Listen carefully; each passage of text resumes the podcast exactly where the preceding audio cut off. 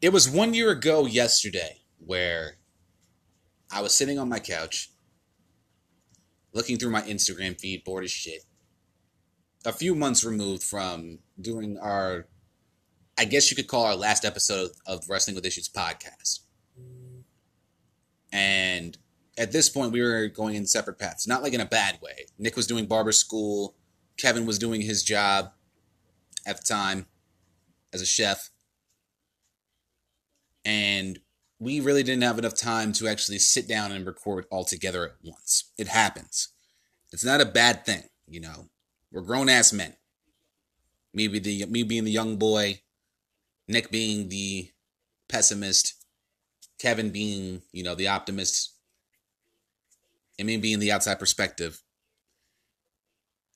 I was looking through my Instagram and I saw this advertisement on Instagram where Gary Vaynerchuk, known also known as Gary V, was talking about the Anchor app, where you can just do a podcast on your phone. You can just literally pull out your phone, record something for a few minutes, and put it out there for the world to hear. And I was thinking, I really wanted to have my own professional wrestling podcast. So I took a chance on myself. And on that fateful day, July 14th, 2018, I did my first ever episode Extreme Fools Preview and Predictions. Fast forward one year and one day later, I now begin year two of the Young Lions perspective. 4,700 plays, 84 episodes. You guys took time out of your day, your night, your afternoon, and your evening, wherever you may be, wherever you are in the world, and decided to, to check me out and listen to what I had to say about the world of professional wrestling with an old school mindset from a millennial's point of view. I am humbled every thank you I could give right now won't mean as much as the fact that you sat down, you listen to me in your car, on your mobile device, in your headphones while you were going to work or just doing shit, your laptop, whatever app you check me out on, Castbox, you know, Apple Podcasts, Google Podcasts, Stitcher Radio, Spotify, it doesn't it, you know every thank you doesn't mean enough is the fact that you you checked my me out. You hit play and you sat down and you listened to my opinion on the world of professional wrestling. Today i sit here on this couch humbled thankful appreciative of the fact that you know i've you know, now done an interview with Sonny Arvado, author of Instagods, which is still, you know, you can listen to right now, this very moment, if you don't want to listen to this episode and you want to check that out later.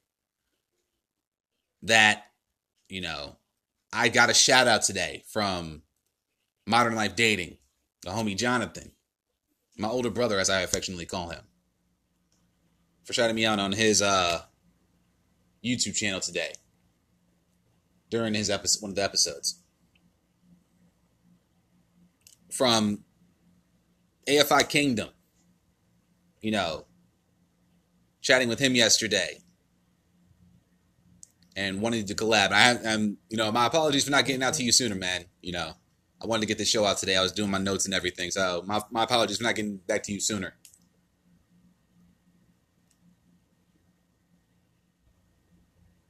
it's a it's a nice feeling to know that this podcast is starting to get some reach, you know. I'm just a small fish in a very, very humongous pond in the world of professional wrestling. With so many big names like JD from NY206, Solomonster, Don Tony and Kevin Castle, Solomonster, you know, Jim Ross, Steve Austin, Talk is Jericho, you know, Steven Larson, okay fave. Good mic work. King of the Rings podcast, High Spots podcast, Sledgehammer TV, and then there's me, somewhere in there, you know, on the lower end. And I'm just humbled that, you know, 4,700 times that this podcast has been played, no matter what episode you checked out. Whether it was, you know, the boom period, late in, you know, from the middle, in the late portion of the year until, you know, January when I had a huge boom period and then all of a sudden it fell off. Doesn't matter. Somebody, you still took time out of your day to check me out.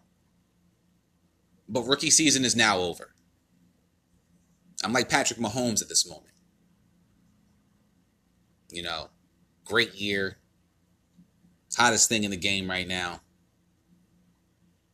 But now we go into year two. What can I, what, the question of the, uh, the day would be what do you expect from me in 20, for the remainder of 2019, year two? More, better, stronger opinions, hopefully more guests.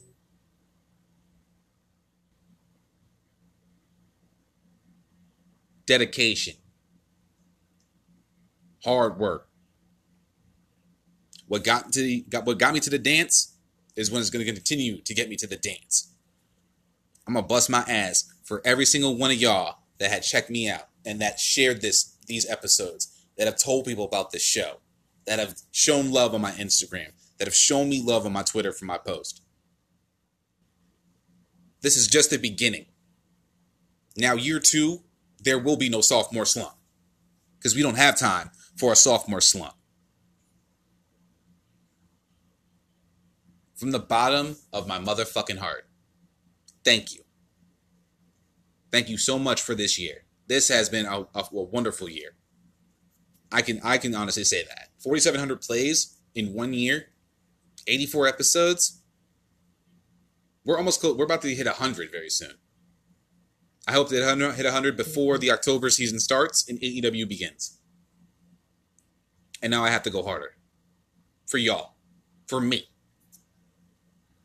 And we're just getting fucking started. Now that we're done with that,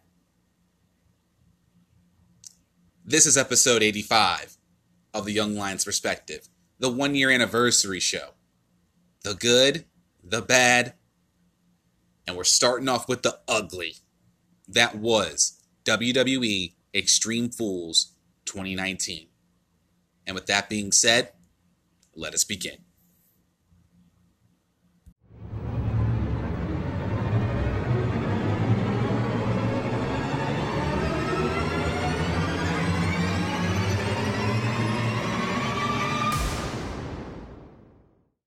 What's going on, guys? Zach from Wrestling with Issues podcast here, and welcome to episode 85 of the Young Lions Perspective. And not only is this episode 85, this is the one year anniversary show.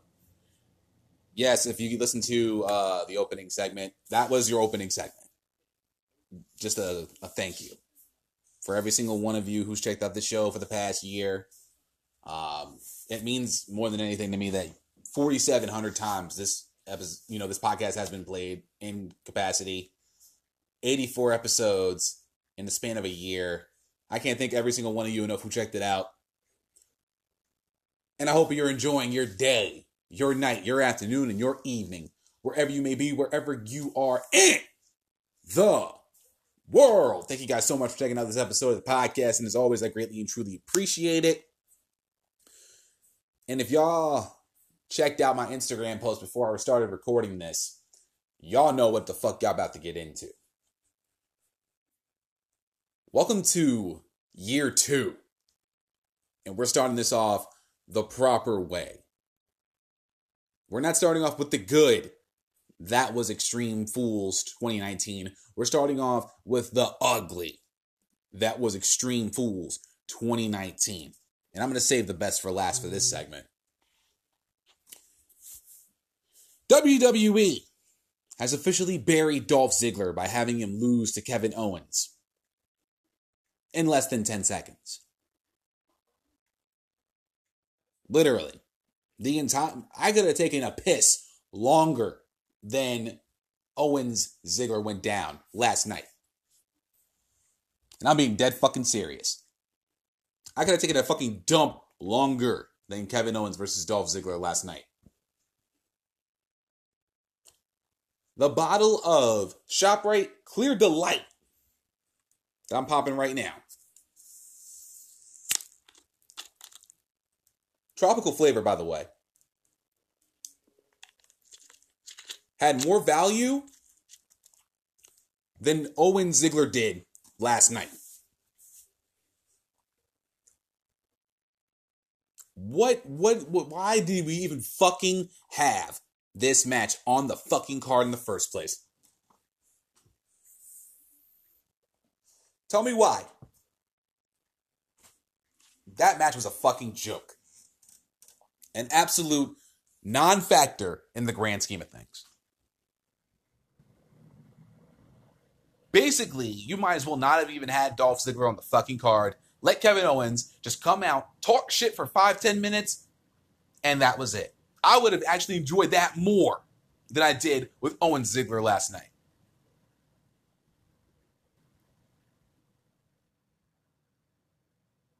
If I'm Dolph Ziggler right now, I am reconsidering asking for my release from the WWE. There is nothing else Dolph Ziggler needs to do with this company. I'm being dead fucking serious.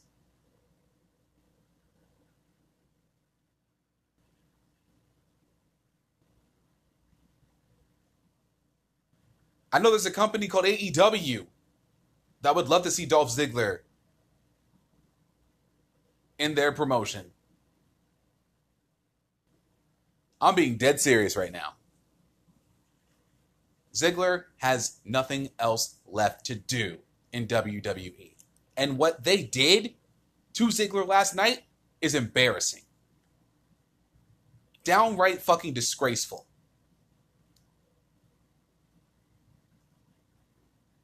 I guarantee you right now, Ziggler does not feel good about what he had to deal with last night.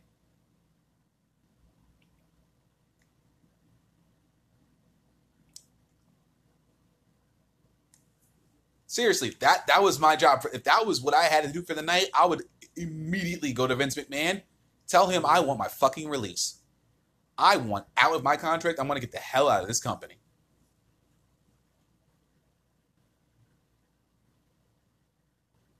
They have done nothing for him since his return to WWE.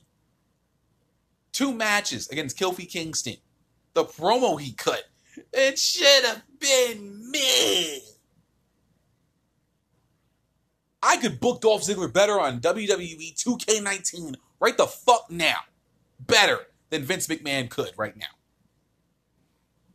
And we both know it.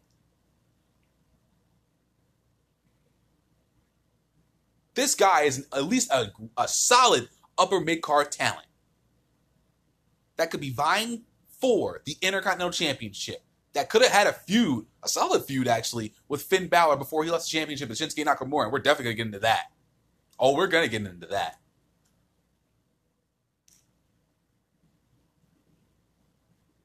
He could have had feuds with Mustafa Ali, Aleister Black, Elias, Roman Reigns. But no, we'll just embarrass him by having him lose in five seconds to Kevin Owens with a stunner. That was your match, by the way. Shit talking, one push, stunner, one, two, three. That was it.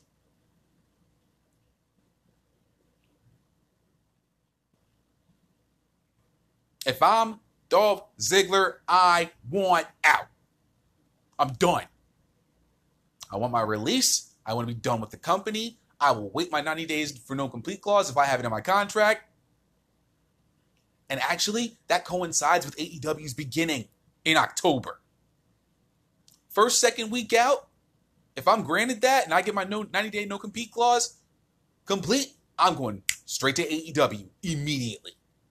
Because I know my worth will be better served in AEW than it ever has done in the last couple of years with WWE. when you look back on Seth Rollins' Universal title reign, it was honestly a waste of our fucking time. Some of you WWE apologists out there may think, but that was a good title reign. How? Let's actually look at Seth Rollins' title reign.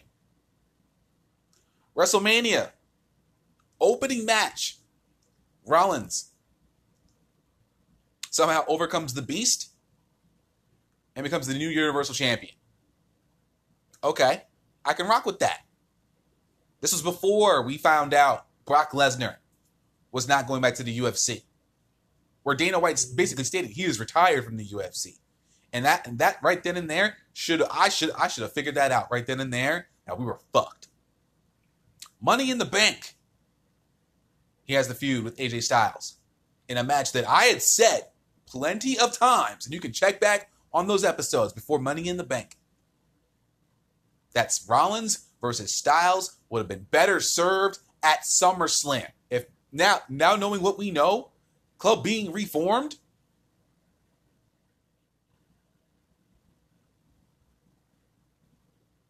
that Rollins Styles would have been better served at SummerSlam in Toronto for the Universal Championship. What a barn burner of a match we could have had. But instead, they did it at Money in the Bank with Rollins retaining over Styles. Match was good. Not gonna front with y'all. I gave it the credit it deserved. That's when it his title reign peaked. Because then, over three separate shows, we had to deal with everyone's favorite TGI Fridays general manager, Baron fucking Corbin. Super Showdown, Stomping Grounds, and last night at Extreme Fools. Why? Because WWE built up no one else. You had Samoa Joe, Braun Strowman. I'll even throw Bobby Trashley in there just to get him over just to get Rollins over into the next month. Drew McIntyre, I believe, was still on Raw, to, if I'm not mistaken.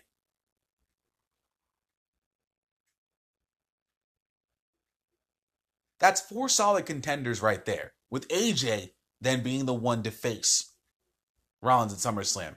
Bray Wyatt, I'll even throw in there. With his Firefly Firefly Funhouse.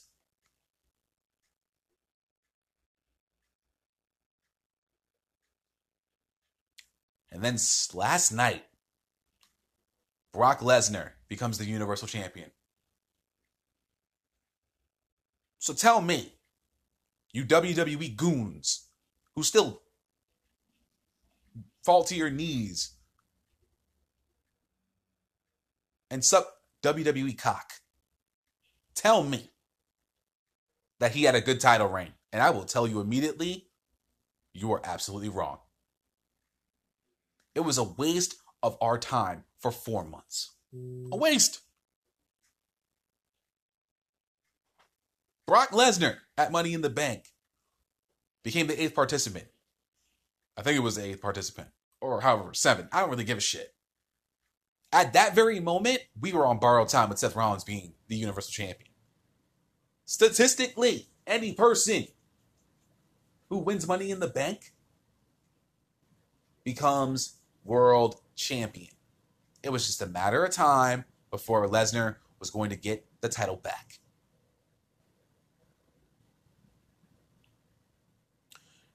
Do you want to know how much time? Actually, let me make sure I wrote that correctly. Do you want to know how much I didn't give a damn about the Braun Strowman Bobby Trashley match? I took a shower. When I came out of the shower, Strowman won, and I couldn't care less. I couldn't give a fuck less about Braun Strowman and Bobby Trashley. I am done with this feud. I've been done with this feud since late last year. The match itself, when I look back at it, was fucking terrible. Terrible.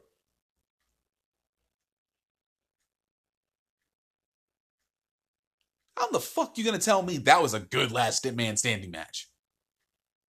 These two have nothing going for them, especially Braun Strowman. And there apparently there were people on Twitter saying that after his victory over Bobby Trashley, that he should be the one to take out Brock Lesnar and become the new, new Universal Champion. Really now? Really? What has Braun Strowman done to garner himself a Universal title shot? I'd love to know. Because honestly, in my mind, he hasn't done jack shit in terms of earning a Universal title shot. Three years too late. Braun Strowman's moment should have been at No Mercy.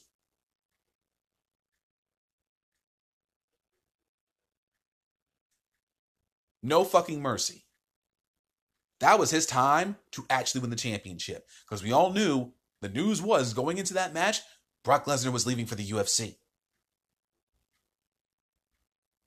Or he was going to be gone for four months. At that moment, Vince McMahon should have pulled the fucking trigger and had given us what we wanted, which was a Braun Strowman title reign. And I had stated that. I've stated this multiple times. The way I would have booked it was simple. Strowman beats Lesnar, let Strowman hold the title until Royal Rumble. When Lesnar came back, it could have given the title right back to him.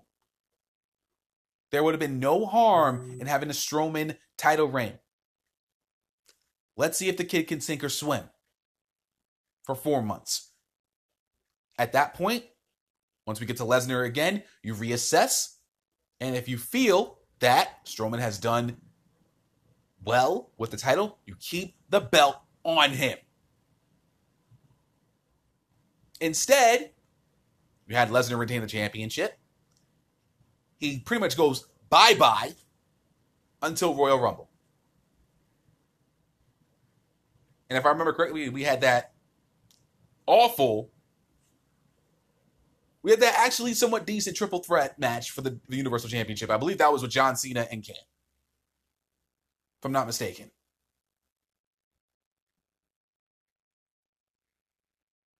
But Braun Strowman now is Universal Champion? Ain't that delicious of a plate? Not the kind of plate I would like to be served, to be truthfully honest with you.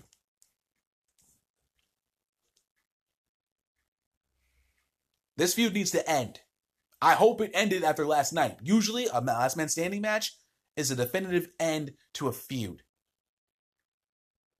Let Strowman start being built up again. Build him up. Start letting him get wins. And maybe, just maybe, somewhere down the line, we could give him a title shot if you build him up properly as a dominant monster. But at this point, it's three years too fucking late.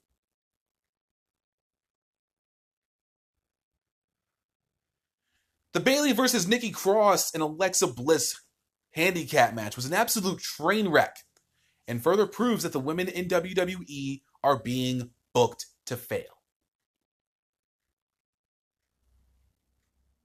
I hated this match. What what purpose did this match have in the grand scheme of things for the SmackDown Live women's division? When you have Alexa Bliss and Nikki Cross who are Raw superstars going up against a SmackDown Live Women's Champion. Proves two things. One, the wildcard rule is trash and should be abol- abolished immediately. And two, the people over at SmackDown do not have faith in their division. When you have names like Ember Moon, Peyton Royce, Billie Kay, Sonya Deville, Mandy Rose, Charlotte, Carmella, Liv Morgan. The depth you actually know. Let me, let me make sure I get the two, other two. Asuka, Kairi Sane.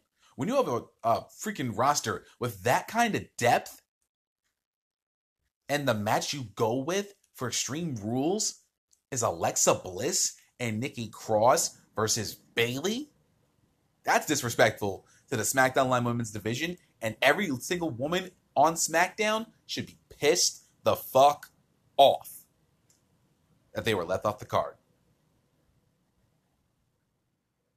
The women's revolution, there isn't any. I haven't seen it. With the report I had talked about, with with the Bellas we're talking about, where they were where they had the Iconics win the women's tag team championship, and they were going to face the Iconics for the next for the next few months. That was going to be the program for them. That truly shows how much they really value the women's tag team division. They don't. When you have a, a duo like the Bellas, who are honestly, by most people, are hated. So what? They're hot. Why give them the opportunity? If you were giving me fucking change,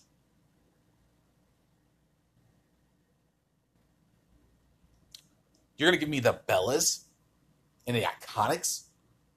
I mean, yes, I know Nikki's injured, and so that was never gonna happen, and she had to retire from the game. I hope sure I hope her recovery goes well. But thank goodness that never came to fruition because I guarantee you with the Iconics winning the titles, you already considered the women's tag team division dead to rights. And with the Bellas and the Iconics, with that feud, that solidified the final nail. That would have been the solidified final nail in the coffin for the tag team division as a whole.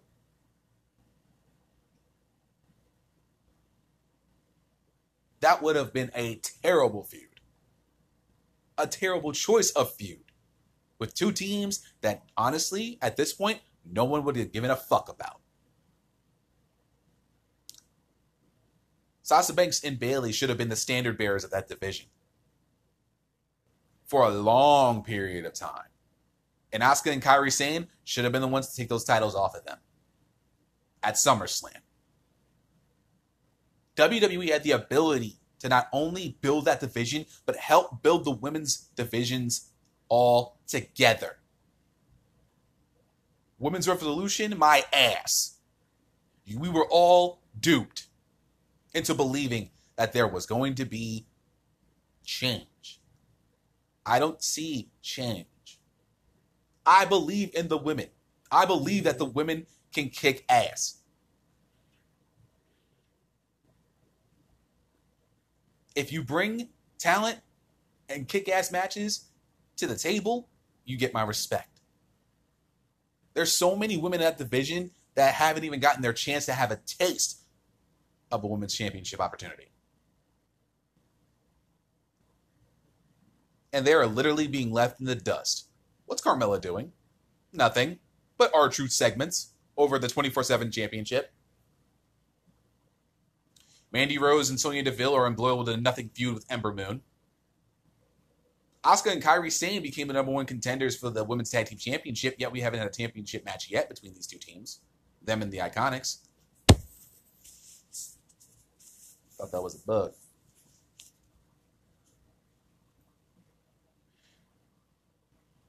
And now look what you have. SmackDown Live's women's division is nothing. Raw women's division is nothing.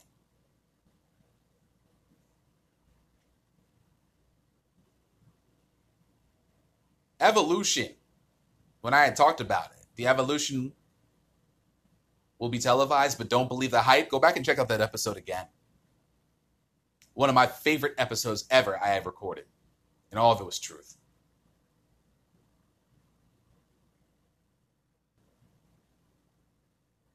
Because seriously, now looking at the women's division now, almost a year later, after I recorded that episode, rings true. All of it rings true.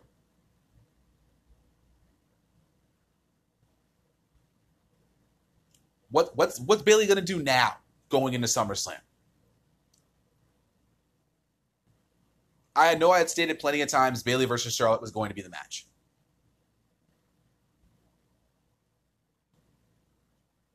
I wouldn't be surprised if they did that. I also wouldn't be surprised if they did Alexa Bliss and Bayley one more time because Alexa Bliss wasn't pinned. What a joke that would be. if they had Alexa Bliss, Bayley for the SmackDown Live Women's Championship at the so called biggest party of the summer. This ain't the biggest party of the summer. It's a scam. To quote JD from NY206, the biggest fraud of the summer is Summer Scam.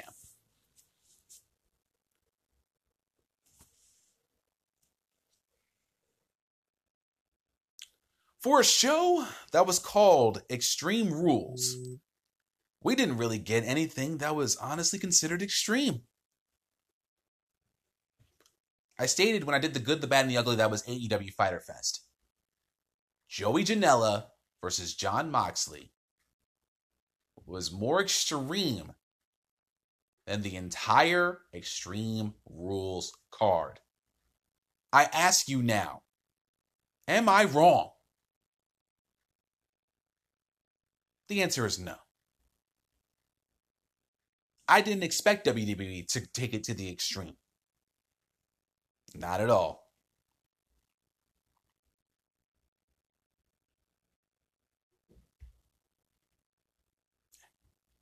Oh yeah, we had our table. We had our certain table spots, kendo sticks, chairs, steel chairs being you know being used, steel steps, the announcer table spot. Those were all pretty much you know prerequisite. Sure, we had the you know jumping off the ledge, power slam into whatever cardboard setup they had.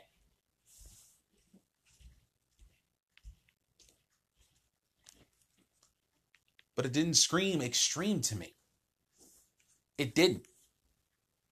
None of it screamed extreme. It was your regular, run of the mill, no holds barred, extreme rules Nothing. No barbed wire. No thumbtacks.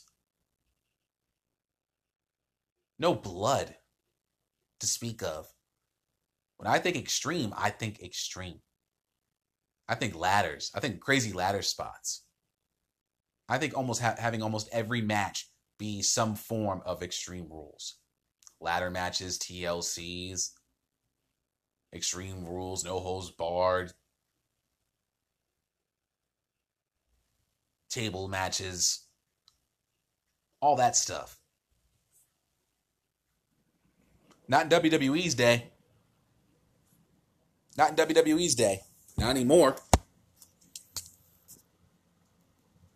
They are still PG as fuck.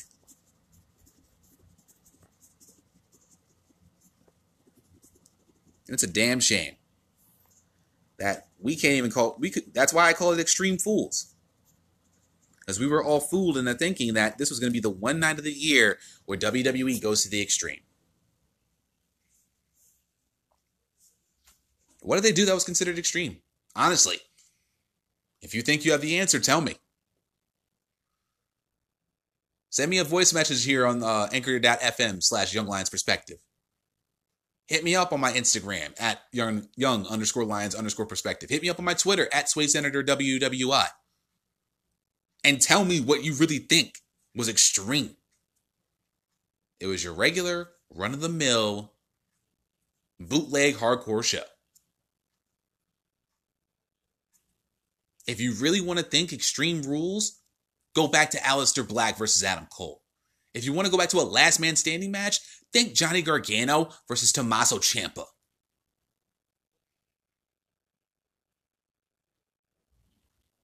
You want to think no holds barred? Think of the unsanctioned match between Johnny Gargano and Tommaso Ciampa at TakeOver New Orleans. That is extreme. And in a PG era, that is about as extreme as it gets. It's a damn shame WWE can't even go that far. It's a damn fucking shame. WWE should be fucking embarrassed.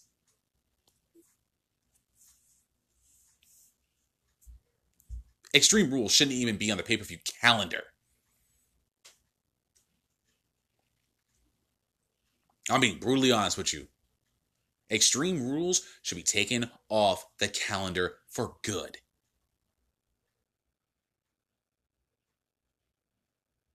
It has no use anymore. If you're going to give me a show like you gave me last night. Oh, and trust me, my final grade, most of y'all probably aren't going to like it. But everything I'm giving you justifies my grade.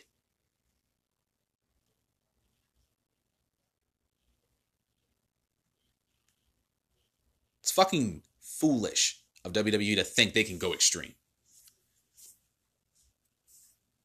Foolish. And finally, we now can talk about Brock Lesnar.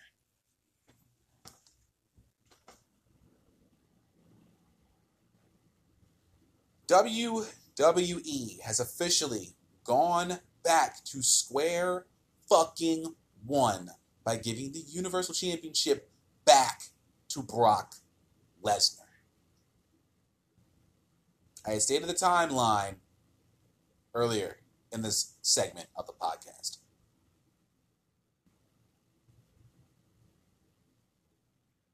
The moment we found out Brock Lesnar was not going back to the UFC should have drawn up huge sirens and more red flags than a communist parade, to quote Richard Cooper, Entrepreneurs in Cars.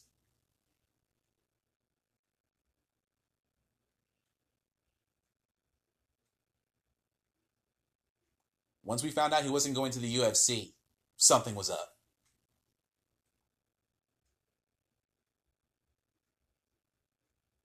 Money in the Bank that night wasn't even thinking that Brock Lesnar was going to be involved in that match. I was thinking Bray Wyatt.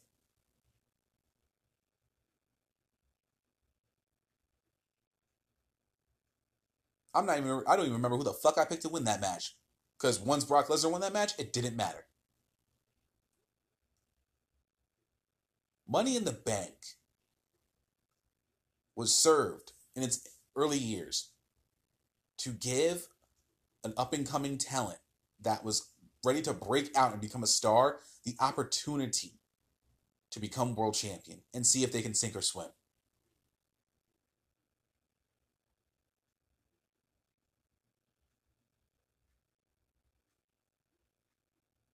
Now we're just throwing the briefcase to Brock Lesnar.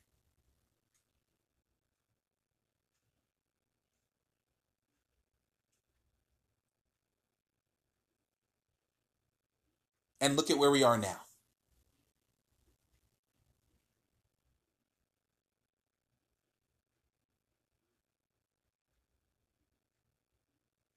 Look at where we are now. We are back to square fucking one. But we're supposed to have change, right? Back in December, seven months ago,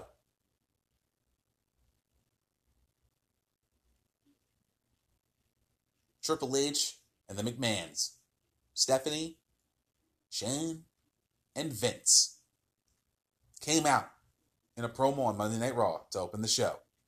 You see that they were not giving us their their fucking best.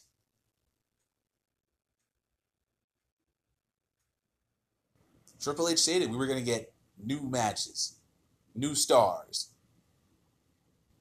new feuds, New was the word of the day. Instead, we were given the same old shit for the last seven months. Sure, we had some moments that were thumbs up worthy.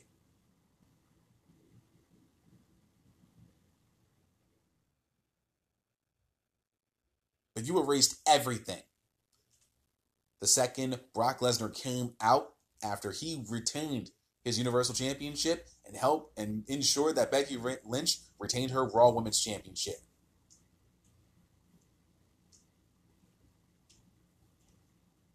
The second he walked out there, three German suplexes, they cashed in.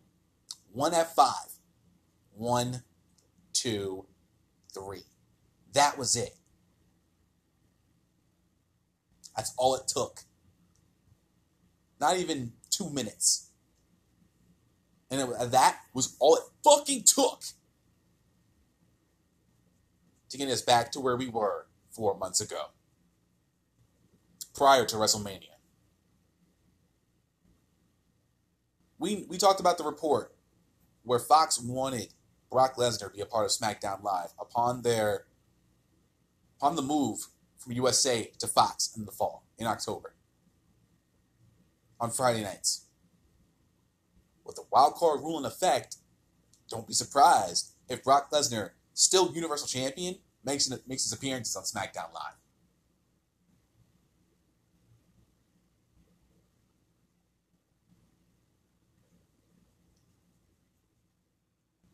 You made Seth Rollins look like a complete bitch. Vince McMahon, Triple H, Stephanie and Shane, all proposed change. And yet they're giving us the same old fucking garbage. Tonight, Monday Night Raw. This is the most critical show of 2019.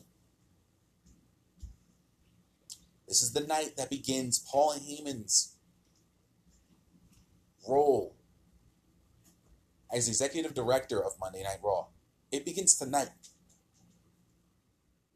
Now that Brock Lesnar has the Universal Championship again for the third time, which makes me want to vomit. Now we're really going to see what Paul Heyman can do. If this was his plan all along, boy, are we going to be in for a long remainder of the summer and going into the fall. Because remember, Brock Lesnar only what showed up on Raw for a few for like what five, six shows, maybe seven, maybe eight last year.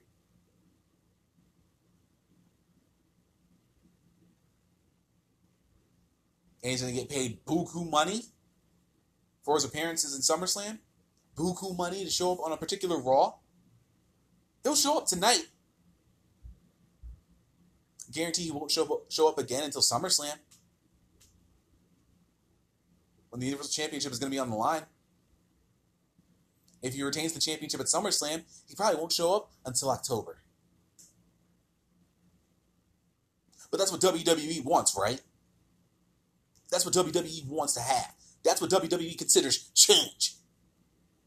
That's not change. Change is having up and coming stars get their chance to become the top guy of their brand. Change is having a team like Heavy Machinery win the SmackDown Live Tag Team Championships. Change is having Ricochet retain the United States Championship. Change is having actual feuds for Intercontinental Championships, for the U.S. Championships, to build up new stars, like they stated seven months ago.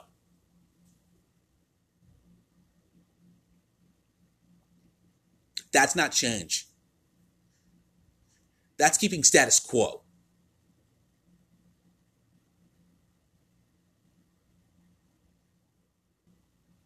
Change is having NXT talent that have been brought up from Triple H to Vince McMahon and not fucking them over.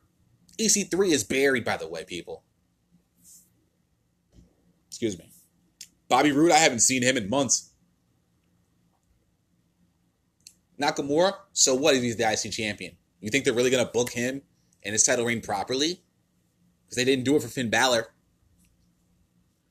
And we'll get into that a little bit later on.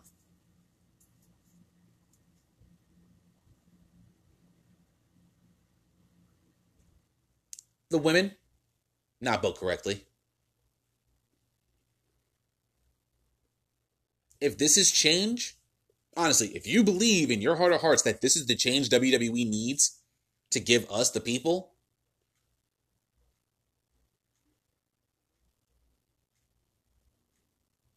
then God help you. God help us all.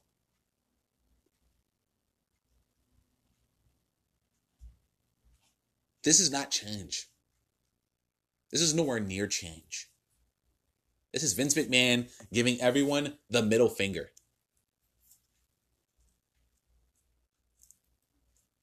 This is Vince McMahon saying, fuck you to every single person who actually believed that there was going to be change. I told you when I talked about that promo, I'll believe it when I fucking see it. And I haven't seen a damn thing in seven months. All I've seen is WWE go through the motions. Having a shitty superstar shakeup, instituting the wildcard rule, which literally has fucked over WWE since its, since its inception back in April.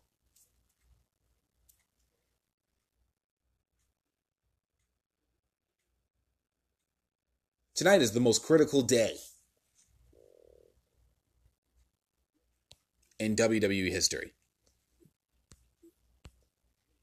If Raw tanks tonight, if we still get the same old shit that we get every other week, I will come on here, I will shit on the whole deal, and I will tell you I told you so. I have no faith in WWE at this point, knowing that Brock Lesnar is once again Universal Champion. None whatsoever. I don't believe in the movement. I don't believe Vince McMahon. I don't believe the authority, even though we are supposed to be the authority last time I checked.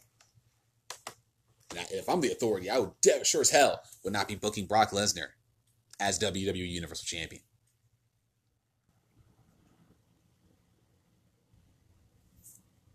I'm ashamed to be a WWE main roster fan right now. Now you know why I usually don't watch Raw. But I'm watching Raw tonight because this is a critical night. If they don't hit it out of the park, they're done. They're done. They're not, and there's no turning back. AEW is going to come in the fall, and if they can't knock it out of the park, main roster programming is fucked. Fucked beyond repair. If they don't start getting better with Bischoff and Heyman at the helm, they are fucked. They are done. And there's nothing they are going to be able uh, to do about it. And that is your ugly. That was Extreme Fools 2019. We're going to take a short break and listen to our sponsor, and then we're going to get into the good. And that, I promise you, will be a very quick segment because there wasn't much good from last night. Stay tuned. We'll be right back.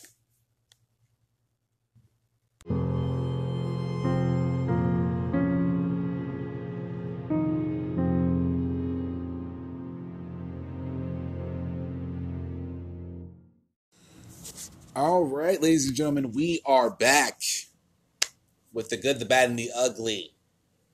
That was Extreme Fools 2019. Before I start off with this segment, I'm going to take a sip of my sparkling water here.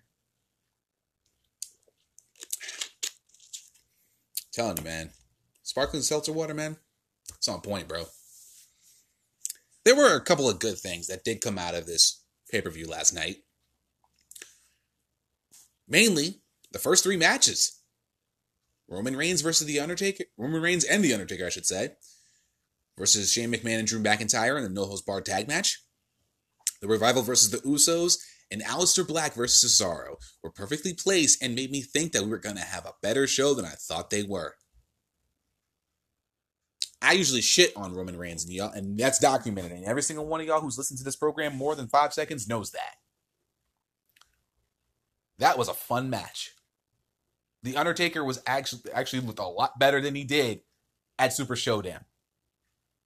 Unfortunately, that bad taste will never come leave our mouths ever that lives in infamy on the WWE network, unfortunately. I know he wanted to prove himself, he wanted to redeem himself, that that was just one bad match. Unfortunately, that will never go away. He will always have that on his record. But he looked a lot better, a whole lot better last night than he did last month at Super Showdown. He looked damn good. And I was highly impressed that he could still go the way he did. He took a good amount of bumps. Thoroughly impressed. Everything about that match that that took place was actually good. And I thought I was going to shit all over this match. The right team won, apparently. Because there's no way you're going to have The Undertaker lose. No way. There was no way they were going to lose last night. But at least for my money, for the 9.99 I pay for the WWE Network, that was worth it. That was a very very fun match, and a match I would probably go back and watch. Albeit it did take four minutes for the Undertaker to actually get into the ring, and the match didn't really start until 7:18. They could have really, you know, cut that off a little bit.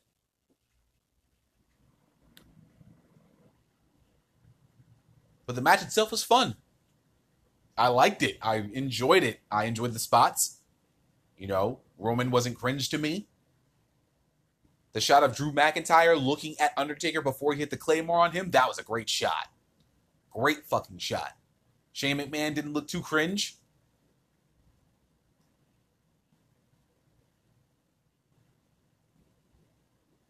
He act they actually did a good job in placing this as the opening matchup and actually proving me wrong for once. That was a fun match. The Revival versus the Usos was a great match to watch. It was short, to the point, and surprisingly, the Revival retained the Raw Tag Team Championships. I was shocked. I really thought the Usos were going to take those titles from them.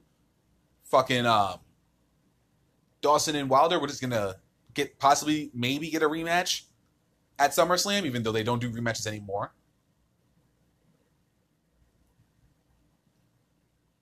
And then that would be they would be done. And they would just go off into the sunset after their contracts were up, go to AEW and kick ass. But I'm really surprised that they had the revival retain their championships on last night. It was a good match. This was a really good match by both of these teams. And I was very happy that the revival won because I love the revival. I'm a big fan of the revival. Huge fan.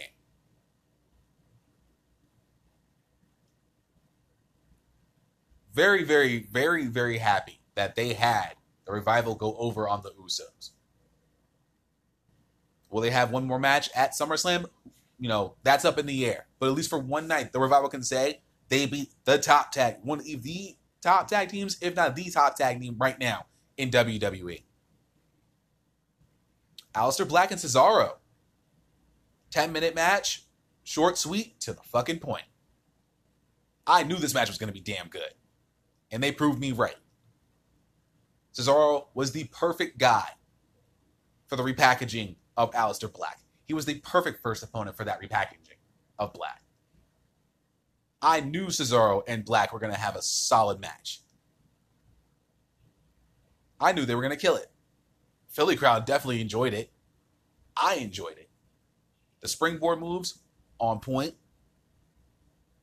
The counter move, the the knee off the um, springboard by Cesaro, that was clean. That was dope.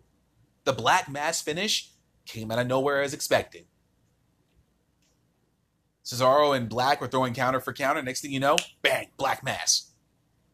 One, two, three. Perfect. I'm telling you, they need to do Aleister Black, Randy Orton at SummerSlam.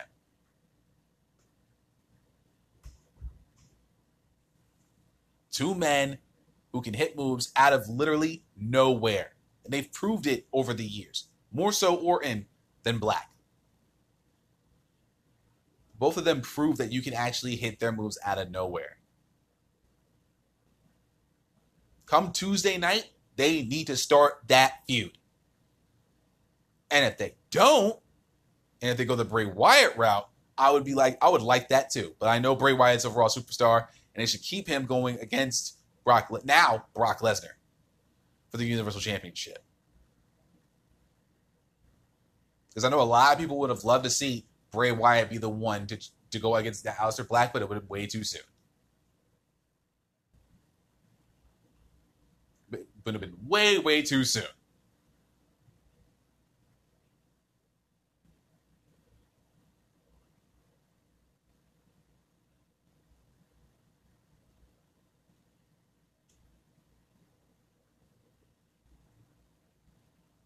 But that match definitely did what it had to do to get Aleister Black over. Like I said, Cesaro, solid dude to go put up in the ring with him.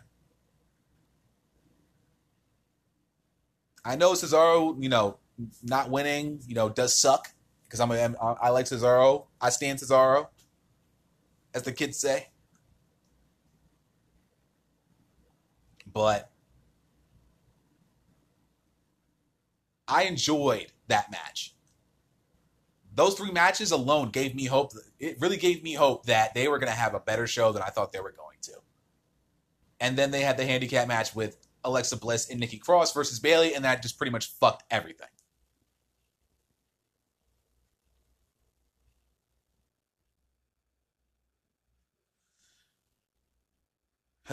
the Ricochet AJ Styles match was decent, but the ending of that match was fantastic, and I'm gonna get into that. And I mean, Ricochet AJ Styles was your run, was literally your run of the mill match I would have watched on Monday Night Raw. You know, it it sucked that you know when AJ first beat Ricochet, he beat him one on one, beat him one on one, and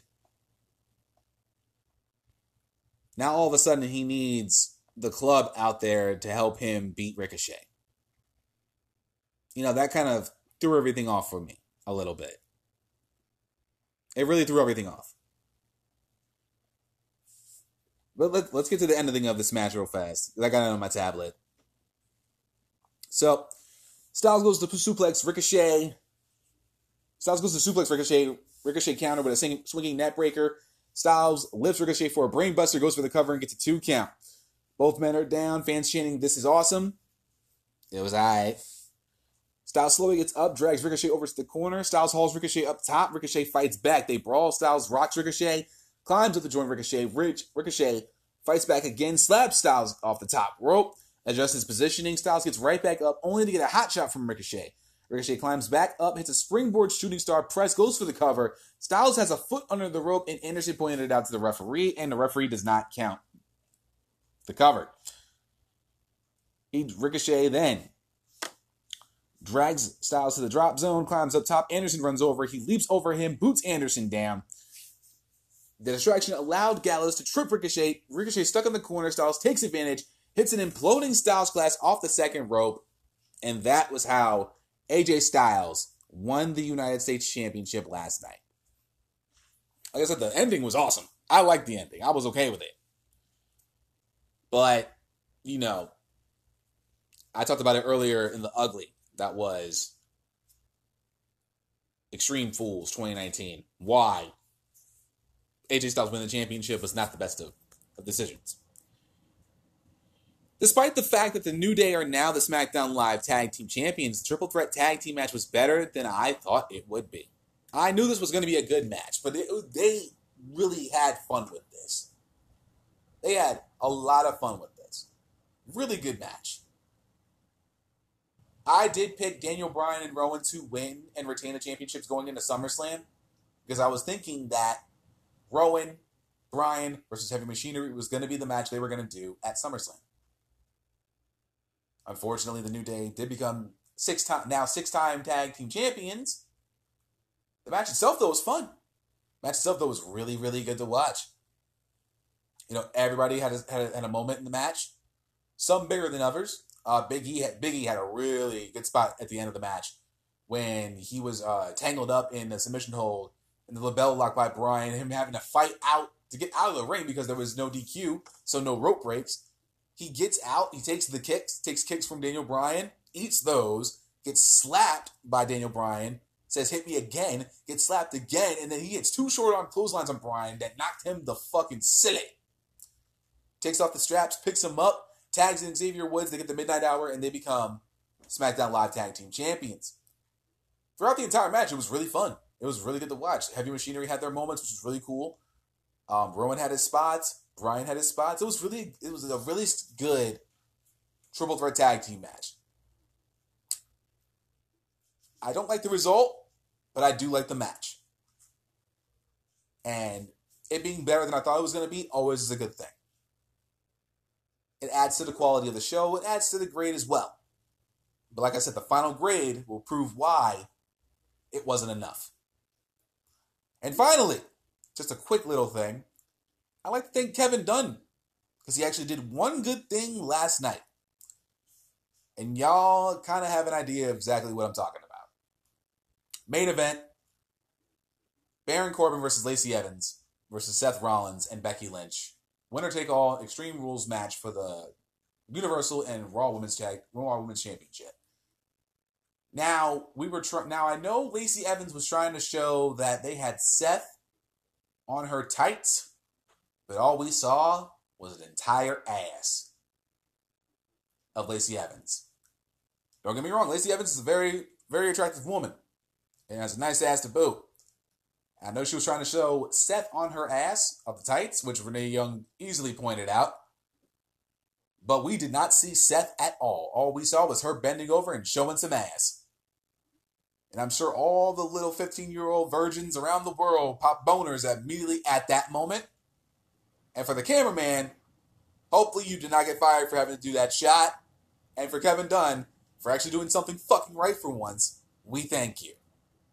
And that is a quick little good segment that was Extreme Rules 2019. Again, we're going to take a quick break and we're going to talk about the bad that was Extreme Rules 2019.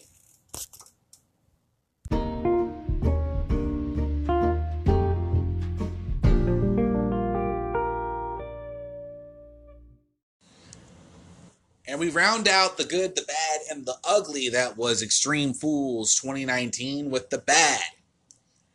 We usually would end the show with the ugly, but y'all know what happened with that. So,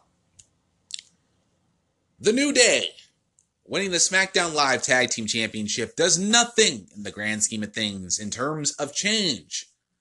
The so called change we were supposed to receive in the WWE.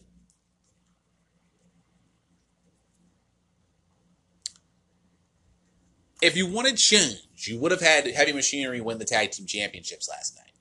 If you wanted change, you would have had Daniel Bryan and Rowan retain.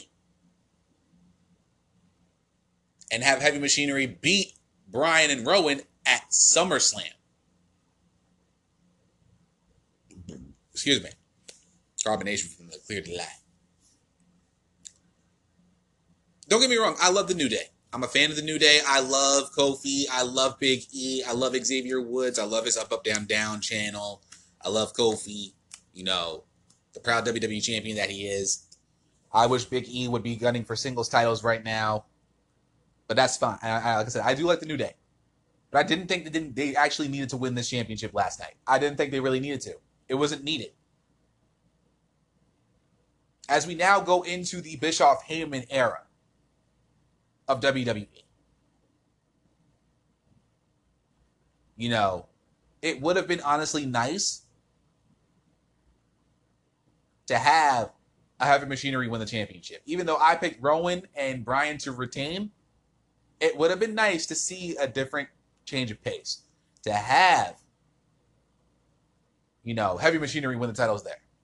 I personally would have had Rowan and Bryan, like I said, retain so heavy machinery can take it in Toronto at the biggest party of the summer. That would have been a huge moment for heavy machinery. Would have been a right call to do that. Because think about it. Who are you going to have now go up against the New Day at SummerSlam? The Usos? Probably not. Who else do you have in the tag team division to go up against the New Day? I haven't heard anything from AOP, even though I think they're medically cleared to return. Ascension? No. Heath Slater and Rhino. Well, Rhino's now on Impact, by the way, just so y'all know. Fun fact. There's no other tag teams that they have been building before up until the point New Day won the tag titles last night. They have no one. So what are you going to do? Are you going to have you know, Bryan and Rowan take on the New Day? You can't do that because you're going against your rule of no rematches. So you have to do Heavy Machinery versus the New Day, don't you? That's the only logical move I can think of. Is having Heavy Machinery face the New Day at SummerSlam and having Heavy Machinery win the championships. They probably won't do that because, you know, they don't like change. But it would have been nice to actually see if it wasn't going to be Roman and Bryan retaining the titles, Heavy Machinery winning them would have been a great move by the WWE. Samoa Joe losing to Kofi Kingston last night tells me one thing and one thing only. That Joe, as good as he is in and out of the ring, may never win the big one. And it's a damn shame that he isn't.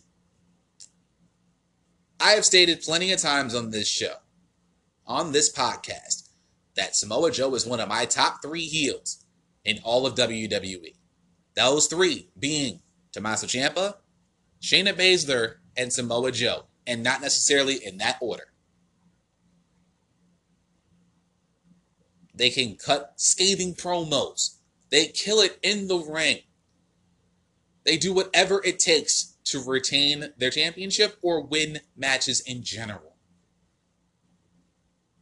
Even while Ciampa's out right now, he's still talking shit on Twitter. He's getting he's getting prepared for his comeback to NXT, which will be literally one of the most anticipated returns in WWE's umbrella, underneath the WWE umbrella in their history. When he comes back, he's going to be coming back like wildfire. And it's going to be awesome to see what he does. It's going to be amazing. Shayna Baszler has been killing it as a heel champion. A lot of people thought, and myself included, Io Shirai was going to beat Baszler, and now we have heel Io Shirai. And Samoa Joe, to his credit, still cannot be looked is I don't think he'll ever be looked at as a top guy in Vince McMahon's eyes in the WWE. On Raw or on SmackDown. I don't think he'll they'll ever pull the trigger on him being world champion. And he has so much to offer as world champion. He could have a great title run if he was WWE champion. He could have had a great title run multiple times if he was Universal champion. He had his chance at Great Balls of Fire against Brock Lesnar. Even then, I had picked Samoa Joe to beat Brock Lesnar. For the same reason I had picked Braun Strowman to beat Brock Lesnar a couple years ago.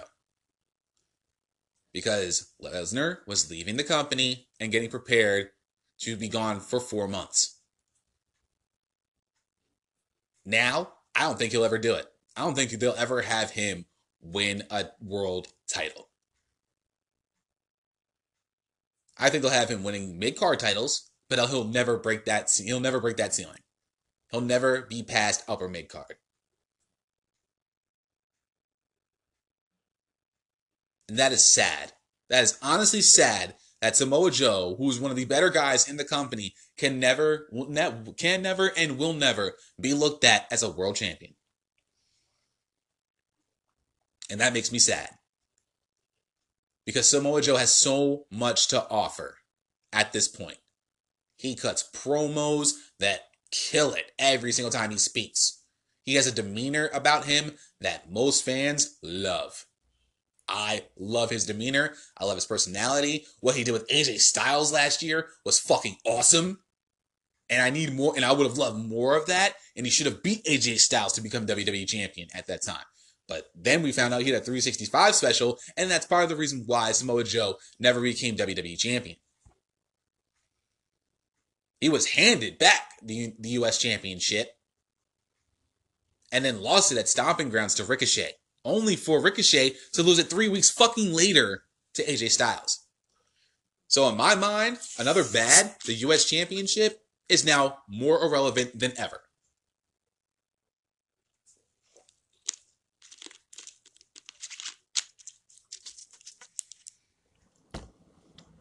That thing is such a hot potato right now, it's not even funny.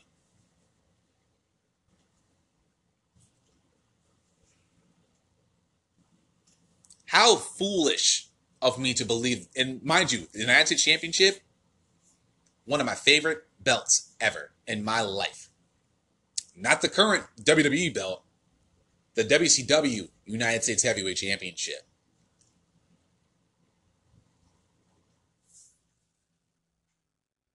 The bracelets I bought from Wish are, is more has more value than the United States Championship. The coffee cup I bought from Walmart, literally five bucks, is worth more than the United States Championship's value right now. The tablet I have right in front of me has more value than the United States Championship at this very moment.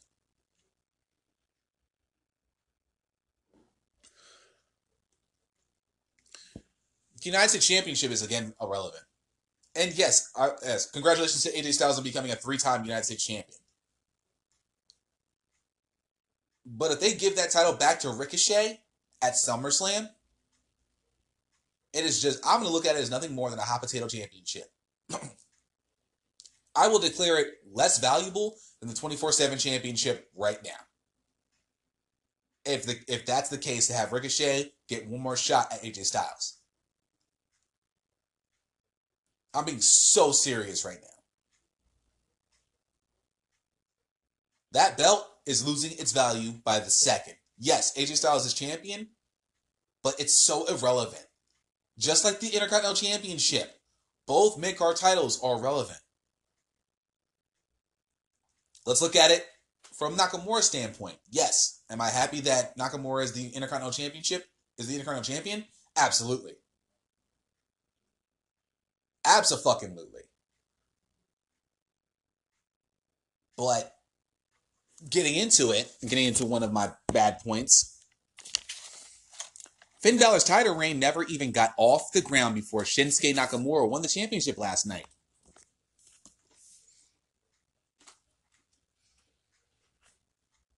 He only defended that belt once prior to losing the championship to Nakamura on the pre show. That's how much value the Intercontinental Championship has. Now, I was listening to JD from MY 206's review of Extreme Extreme Fools last night. And he actually suggested what I would have suggested to have Balor, Nakamura in the main event tomorrow night on SmackDown. At least it would have garnered some value. Because the last time before we saw Balor Nakamura a couple weeks ago was in NXT. And that match was a pivotal moment for the career of Shinsuke Nakamura. Because in NXT, in order to prove he was the best in NXT, he had to beat Finn Balor before he could become NXT champion. He wanted to beat Balor to prove he was the top guy to face, I believe, if I remember correctly, Samoa Joe. See how it all ties in here? It's crazy, doesn't it? That was the last time I cared about Balor Nakamura. Not to say I don't care about both guys because I think they're two of the best guys from NXT ever. Ever. In their history, two of the biggest two of the biggest names ever to come out of NXT. And they're being treated like such afterthoughts. Now that you have Balor dropping the title to Nakamura, what are you going to do with Balor? Because I've seen so many posts about, oh my God, Balor's going to go to Balor's to become part of the club. I doubt that. I doubt they're going to have Balor become part of the club with AJ Styles, Gallows, and Anderson. And if they do, I will be thoroughly shocked that they made that move. He'll. I don't think he's going to join the Bullet. I don't think he's going to join that. I don't think there's going to be another reincarnation of the club. I do not think, in my heart of hearts, Finn Balor is going to join the club. I doubt it. I highly doubt they're going to pull that shit. I would love it for it to happen because that'd be fucking awesome. I doubt it will happen. I cannot see it. I don't think it's going to happen. I do not think for one second that they are going to have Finn Balor go to the club. They're going to have Balor just do run of the mill shit and then maybe consider it. But if Bischoff is literally at the helm, maybe he'll get Bal- he'll get Balor Club popping. That would be awesome because that would be good television. That would be proper use of the wild card rule. But the wild card rule sucks. Balor's on SmackDown. Styles is on Raw. So are Gallows and Anderson.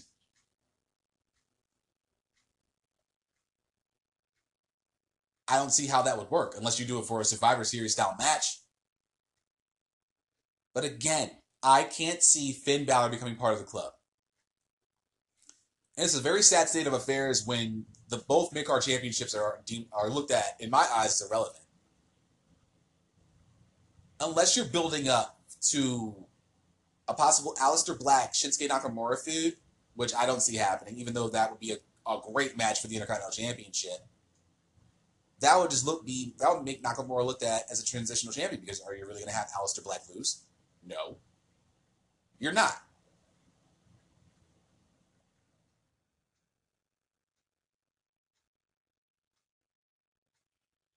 So then, what do you do? What are you going to do for Nakamura at SummerSlam? At the so-called biggest party of the summer, what are you going to have Nakamura do? Who is he going to go up against? Mustafa Ali? That would actually be a good match But then again, are you going to have Mustafa Ali become Intercontinental Champion? I don't know. But that would make Nakamura look like an actual transitional champion.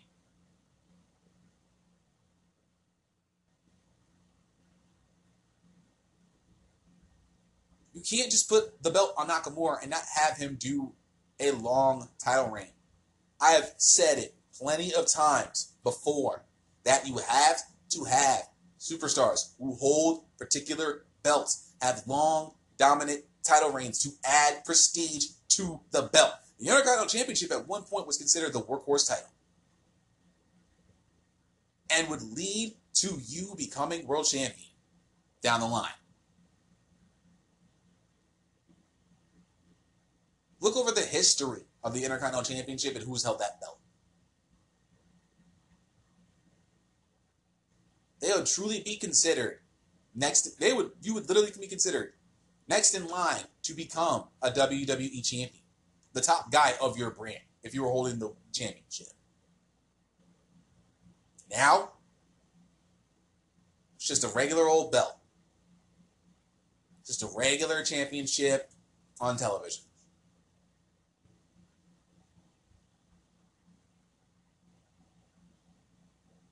They need to revitalize your their mid card championships. They need to start building the mid card.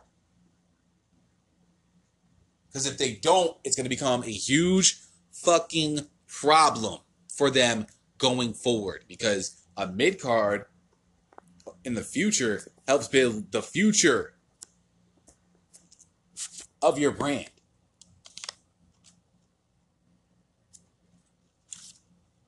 Both of the kickoff show matches never really got into second gear for me. Finn Balor, Shinsuke Nakamura never got in the second gear. It was just, it was a decent match, but it never really had that certain je ne sais quoi that I needed. The ending of the match was dope. A shock moment, honestly, in my eyes.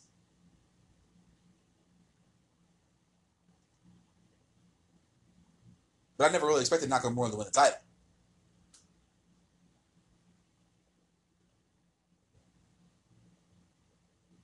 The Drew Gulak, Tony Nese Cruiserweight Championship never got in the second gear at all.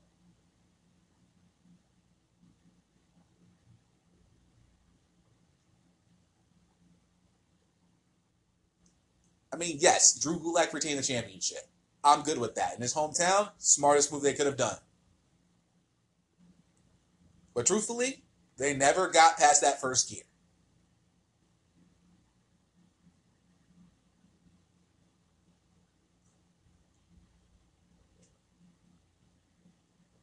I would have liked a little bit more out of both of those matches, to be truthfully honest with you.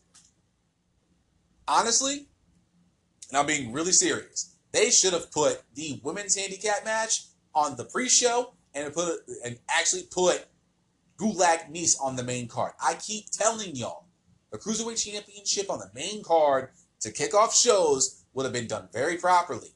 People would be shocked by the fact that they actually would put it on the main card and in a hometown hometown game, in a home game for Drew Gulak to start off the show, to start off the main card, would have been very proper for Drew Gulak. I'm sure a lot of people would be absolutely surprised that not only the Cruiserweight Championship was on the main card, that they would have actually had Gulak retaining, and the crowd in Philly would have been very happy because of it. I definitely would have.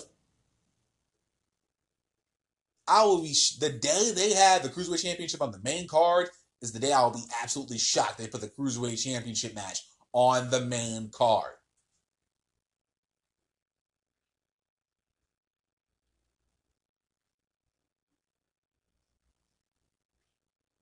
I'm being dead serious. They need to treat the Cruiserweight Championship like it actually means something for your main card.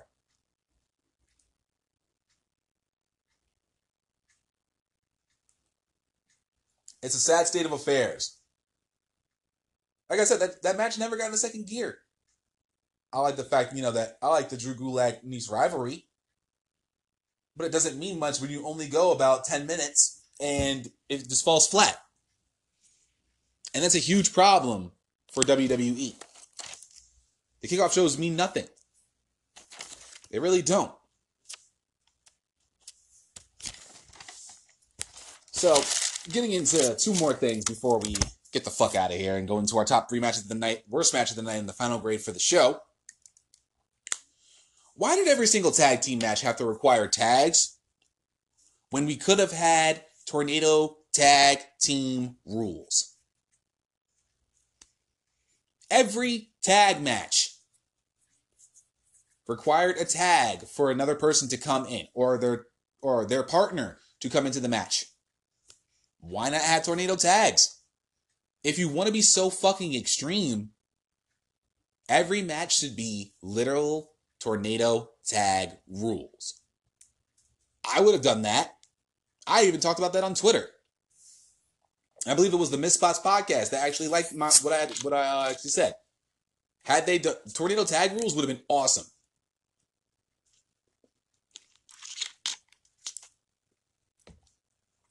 That would have given actually you, you could have done a lot more spots with that.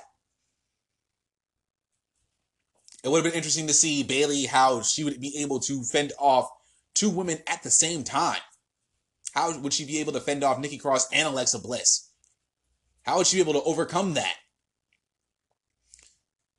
The triple threat tag team match would have been very well suited to have all six men go ape shit on each other at the same time. Fuck a tag. No holds barred. Tag match should have never had tags. Let them go at it. Let Undertaker and Drew McIntyre go at it. Let Shane McMahon and Roman go at it. And then switch off every once in a while. Feel me? The Extreme Rules winner take all tag team matchup would have been properly suited for a Tornado Tag because it was going to be Becky on Lacey and Baron on Seth for most of the for most of the match anyway. And you could have done a couple tag team spots with each other. You know, Becky and Seth doing a suplex on like the double suplex they did on the ramp, the, the table spot. You could have done that, but excuse me. But last night, the one night of the year where it goes extreme, you should have taken to that taken it that next step and actually done tornado tag rules. And you could have honestly had gotten a lot more out of your tag team matches because of it. And to round out the bad, that was Extreme Rules. Who on the WWE Raw roster at this very moment is even looked at as believable to beat Brock Lesnar and become the new Universal Champion? Who? Apparently, it ain't Seth Rollins. It ain't Seth Rollins. It's not Drew McIntyre. Sure as hell ain't Braun Strowman. And it sure as hell ain't Bobby Trashley. Sure as hell ain't either of those guys. Sure as hell ain't Samoa Joe. After him losing to Kofi Kingston last night. Who can you say on that Raw roster right now is worthy of becoming the new Universal Champion? I'd love to know. I see no one on that roster that's looked at as believable to be Brock Lesnar right now. Unless they unless they do 50-50 booking and have Seth Rollins become the new Universal Champion again at SummerSlam. I can't see anybody beating Lesnar believably. I can't see it. I see no one on that Raw roster right now. Not even AJ Styles. And he just won the US Championship. So currently, he's mid card. Nobody on that roster. Maybe Bray Wyatt. Maybe they maybe they're saving Bray Wyatt for SummerSlam. I don't know. But honestly, I would have had Rollins Wyatt over Lesnar Wyatt. Because they haven't done anything with Wyatt as of yet besides the Firefly Funhouse. If they have him come out tonight to go after Brock Lesnar, then maybe I'll believe it. But considering the fact that next Monday we have Raw Reunion, makes no fucking sense, by the way, which is bullshit. So, on the road to, and by the way, on the road to SummerSlam, there should be no Raw Reunion. None whatsoever. You can do that after. You can do that after SummerSlam is over. Right now, on the we are on the build to SummerSlam. We are literally four shows away. We have four weeks of build to get through before we get to SummerSlam. We have no fucking time for a Raw reunion. None. I love me some Stone Cold. I love me some Ric Flair, all the old school guys, but we have no time for a Raw fucking reunion whatsoever. We do not. We don't. It's not needed. So you're wasting one week already of build towards SummerSlam for this. Terrible. You can do that a couple weeks after SummerSlam for all I give a shit. But right now, at a big four pay per view, you're going to do it the second week of build? It's going to do nothing. So already, you've got one week of build wasted. I'm not going to care. I'm not watching it. I can skip that without fail, without question. Deem that as a week I won't be watching Raw. But going back to the believability of someone beating Brock Lesnar, they've built up no one for a Universal Championship, and I don't think they're going to build up anyone to do so. We literally, Vince McMahon is laughing at all of us, thinking he pulled the wool over our eyes once again. And thinking he got one over on us. Because now, once again, Brock Lesnar's Universal Champion. Brock Lesnar's Universal Champion, and there's nothing we can do about it. If you're going to think Rollins is going to take the title back from Lesnar, I don't see it happening. The only hope you have is Bray Wyatt. Literally. The only hope we have of Lesnar losing the championship to anybody, it's Bray Wyatt.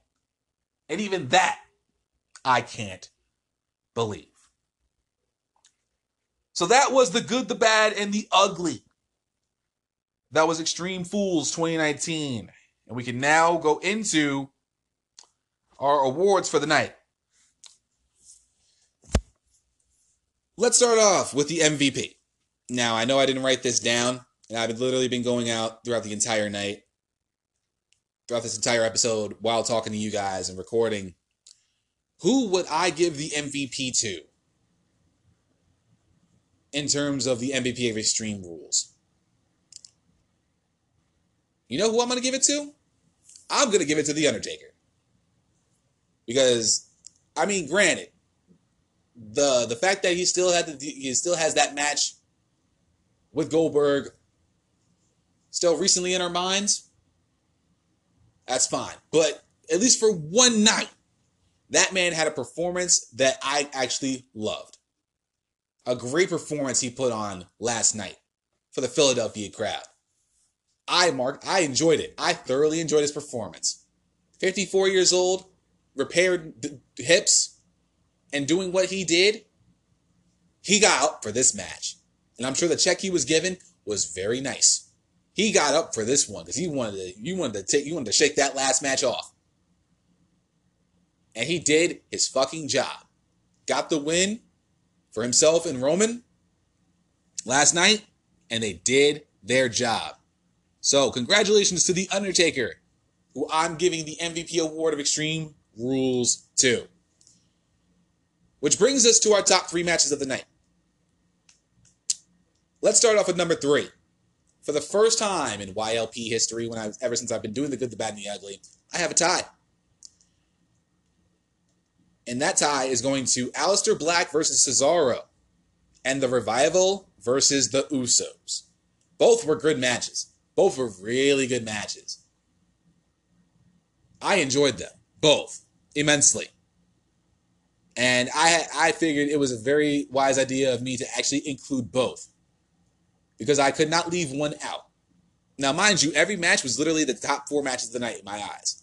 Because the rest of the matches didn't even bother. And Aleister Black versus Cesaro was a great way to in- reintroduce Aleister Black to everyone in WWE.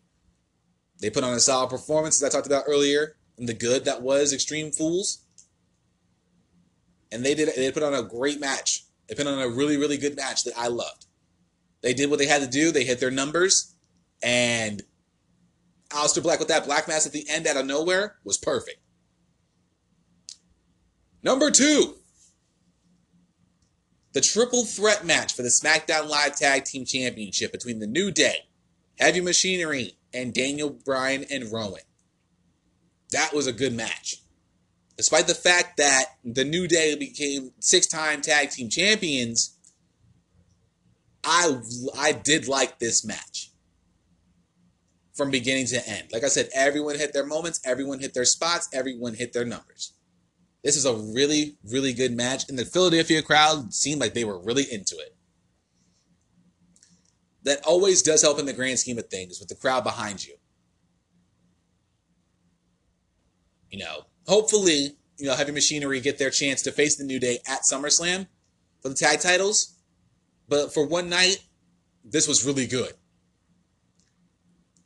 And I cannot believe for the life of me that I'm actually going to make this match number one on my list. But this was fun. This was a fun match. A great way to open up the show. And I know my mom's probably going to be happy as shit that I'm actually saying his name out loud. But I am giving the top spot to Roman Reigns and The Undertaker versus Shane McMahon and Drew McIntyre. I know I'm shocked. I'm just as shocked as you are. I am just as shocked as you are that I am giving this the top spot. It was a toss up between the triple threat match and the no holds barred tag team match. But I think it was a great way to open up the show. It was the right it was in the right spot. Undertaker didn't look like, you know, how he was against Goldberg, and that added to the reason why this is number one on my list. Roman definitely had a, had a great showing. Shane and Drew had a great showing. Elias getting involved in that match made sense. I would have liked a little bit more carnage for my no, no holds barred match, but for what we got out of it, that was a very fun match. The Undertaker, for at least one night, redeemed himself. That's why he was the MVP. That's how, how crazy is that? The Undertaker gets the number one spot on my top three matches of the night, and he's the MVP of Extreme Rules. That says something, especially coming off the performance he had against Goldberg at Super Letdown. Now we get into my worst match of the night, and it should be blatantly obvious what it is. Bayley versus Nikki Cross and Alexa Bliss, the two on one handicap match for the SmackDown Live Women's Championship. That match was atrocious.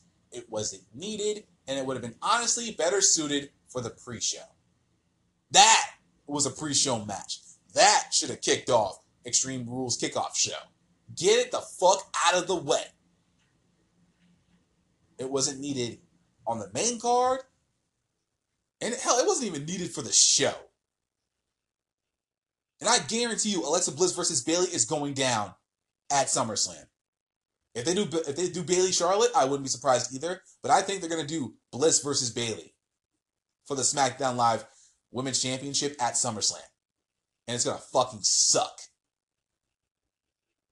It's bad enough you had Nikki Cross take the pin. Bad enough. Because God forbid Alexa Bliss could take a fucking bump. And I don't give a shit if she was sick. Irrelevant. You she wasn't even supposed to she shouldn't have been involved. She's a raw superstar going up against a SmackDown superstar because they didn't give a fuck about the rest of the women's division on SmackDown Live. All they cared about is a blonde with big tits. Because that's what Vince McMahon likes. Lacey Evans going for the Raw Women's Championship for a third straight month. Wasn't needed at all. But that was the worst match of the night. One of the worst matches of the year, in my honest opinion. I hope, I really do hope this is the last time we see these two face, all these three in this feud face each other and involve the SmackDown Women's, SmackDown Live Women's Championship over it. Because if they if they do Bliss and Bayley, I I give up on the women's division. I give up. Because at this point, there's no reason for me to actually start believe, keep believing in the women anymore. Because WWE made them actually made me not believe in them anymore. Which leads to our final grade. Given everything I spoke about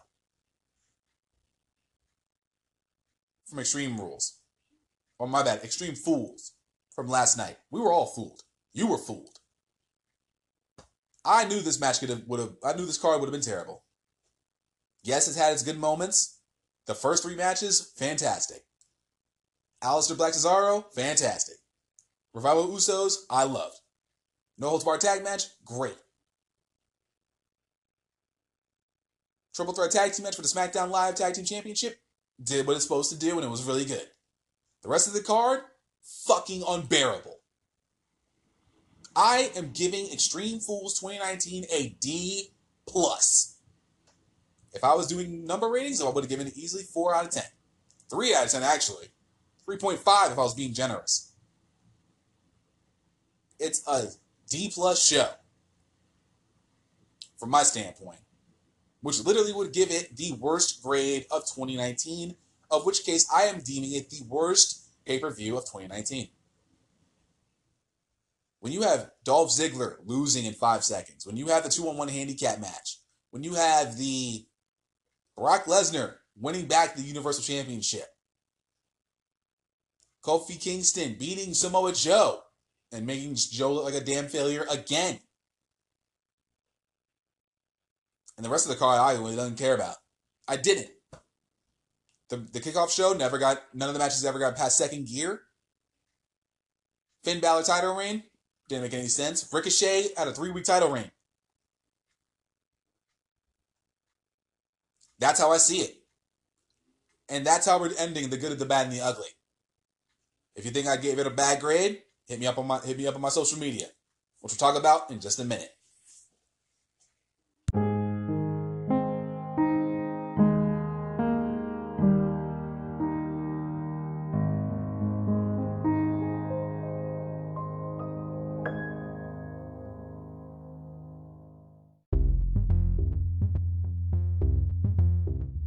Well, guys, that's going to be it for episode 85. The good, the bad, the ugly. That was Extreme Fools, the one year anniversary show. I want to thank you guys so much for taking time out of your day, your night, your afternoon, and your evening, wherever you may be, wherever you are in the world. I want to thank you guys so, so much for one year in the books and beginning year two off on the right foot. Thank you guys so much for the bottom of my heart. I greatly and truly appreciate it. If you enjoyed this episode, do not hesitate to share this episode on social media your Instagram, your Facebook, your Twitter. your Tumblr, your Bumble, your LinkedIn profile, your Tinder profile. I don't care what social media you have, D Live, whatever you got, Gab, whatever alternative social media you have. Share it across all your social media and let the people know that, especially on the road to the greatest day in professional wrestling history in 2019, August 31st, of course, that the Young Lions Perspective is your alternative professional wrestling podcast, and that we are here to fucking stay. Of course, if you enjoyed this episode and want to listen to this episode again or any of the other other 84 episodes of the Young Lions Perspective, that includes three episodes of Outside the Ropes, and of course my interview with Sonny Arvado as we talked about his book Insta Gods. That is still up on the podcast, and four episodes of The Secret Files but you don't happen to have the Anchor app, relax. We got y'all. You can find us across eight different platforms as well. That includes Apple Podcasts, Google Podcasts, Stitcher Radio, and of course that good old Spotify fam. Search for the Young Lions Perspective across any of these platforms, and you should have no problem finding it whatsoever. If you want to stay up to date with everything that's going on with the Young Lions Perspective, you can follow me on my social media of course, my Twitter at Suede Senator WWI. I will be live tweeting for tonight's Monday Night Raw. Like I said, this is the most critical day in WWE in 2019. So you know I have to check this out, and I will be going. I'll be going live tweeting.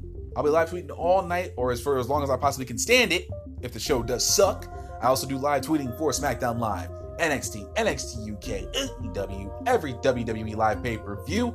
And if I am awake at 5 o'clock in the morning and there's nothing else for me to do, I do live tweeting for New Japan Pro Wrestling as well. You can also follow me on my Instagram at young underscore lions underscore perspective. Follow me on both of those platforms to stay up to date with everything that's going on with the YLP podcast. Guys, Friday coming up. You know what time it is. We are going to be doing some NXT and NXT UK review. I cannot wait to talk about it because Adam Cole will be defending the NXT Championship, but we don't know who his opponent is just yet. That's why Friday is going to be so much fun to talk about NXT NXT UK review. So until Friday, guys, as we begin year two of the Young Lions perspective, enjoy the rest of your week, and we'll talk again on Friday for episode 86 of Young Lions Perspective, guys. Until next time, see ya!